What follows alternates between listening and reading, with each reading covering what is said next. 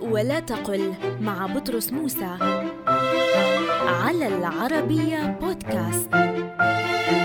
قل هذا الكتاب معدوم الفائدة ولا تقل هذا الكتاب عديم الفائدة لأن العديم في لغة العرب من أعدم أي افتقر وهو الذي لا مال له.